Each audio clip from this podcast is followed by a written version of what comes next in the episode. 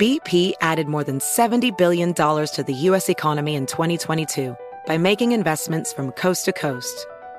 Investments like building charging hubs for fleets of electric buses in California and starting up new infrastructure in the Gulf of Mexico.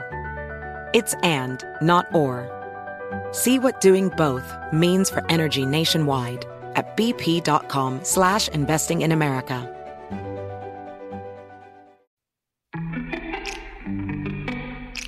Welcome to Before Breakfast, a production of iHeartRadio. Good morning. This is Laura. Welcome to the Before Breakfast podcast. Today's tip is to ask for what you want. Because you often won't get what you don't ask for. I mean, you might, but the odds are lower than if you say what is on your mind. Today's tip comes from a discussion on the Patreon page for my other podcast, Best of Both Worlds. My co host, Sarah, and I asked people about the best career advice they've gotten.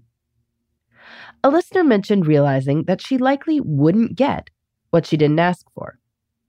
So if she truly wanted something, she needed to ask. I think this is great advice. So often we assume that people know what we want or that they should know what we want. Whether it's your boss knowing that you want to be staffed on a particular project, or your spouse knowing that you want flowers for your anniversary. People often believe their hopes are apparent to everyone around them. What's funny is that this fallacy becomes immediately apparent when you reverse the situation. Do you know exactly what your spouse wants? What your boss wants? Has every gift you've given or every idea you've offered up been the equivalent of a home run? No? How interesting. We all live in our own little worlds. And consequently, what is obvious to us isn't to everyone else, no matter how much we believe it should be. People often do not know what you want. They don't know even if they really love you or respect you or know you very well. You can spend your time lamenting this and ruminating that if perhaps they loved or respected you more, they would know. But you know what else you could do at that time? State what you want explicitly so you have a better shot at getting it. So if there is something you want at work, tell your boss about it. Ask for it whether that's a promotion, the opportunity to be staffed on a particular project, a chance to present at your team meeting, direct reports, an offset schedule that involves coming in early and leaving early, or anything else. No one can read your mind, so state what you want and need.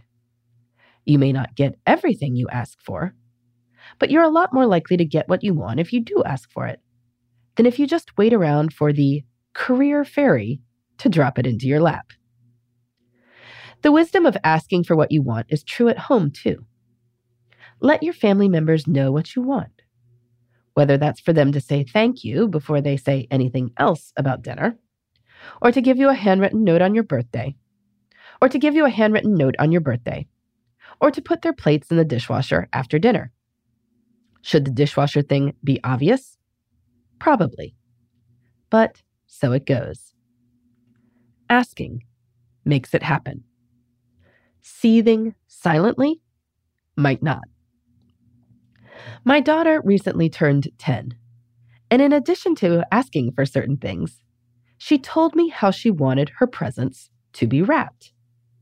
Namely, she knew we had a certain mix of wrapping paper rolls in the upstairs closet and she wanted her presents wrapped in the paper with stars. This was a very easy request to fulfill. I was going to wrap her presents in something, and I would much rather do what she wants than find out later that she had a desire and was disappointed. She, too, didn't want to be disappointed.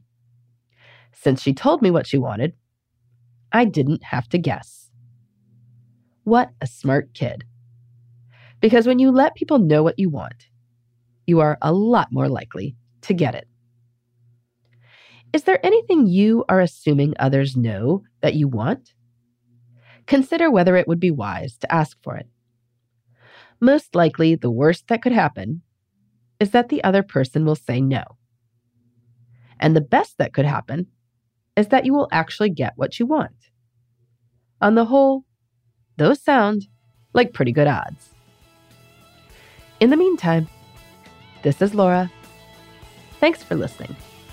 And here's to making the most of our time.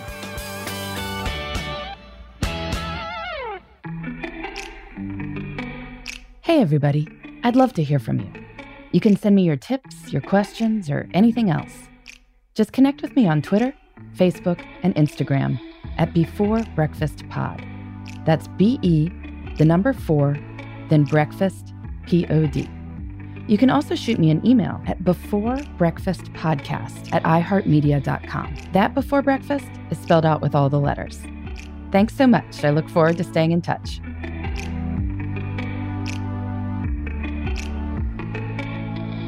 Before Breakfast is a production of iHeartRadio. For more podcasts from iHeartRadio, visit the iHeartRadio app, Apple Podcasts, or wherever you listen to your favorite shows.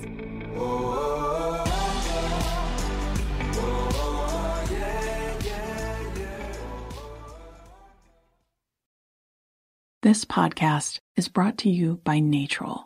Rise and shine, feeling more like rise and wine. Get your sleep together with Natrol melatonin gummies and conquer your mornings so you can conquer your goals. Natrol melatonin helps reset your sleep cycle. They are made with clean ingredients and help you fall asleep faster, stay asleep longer, and wake up rested and ready to conquer the day.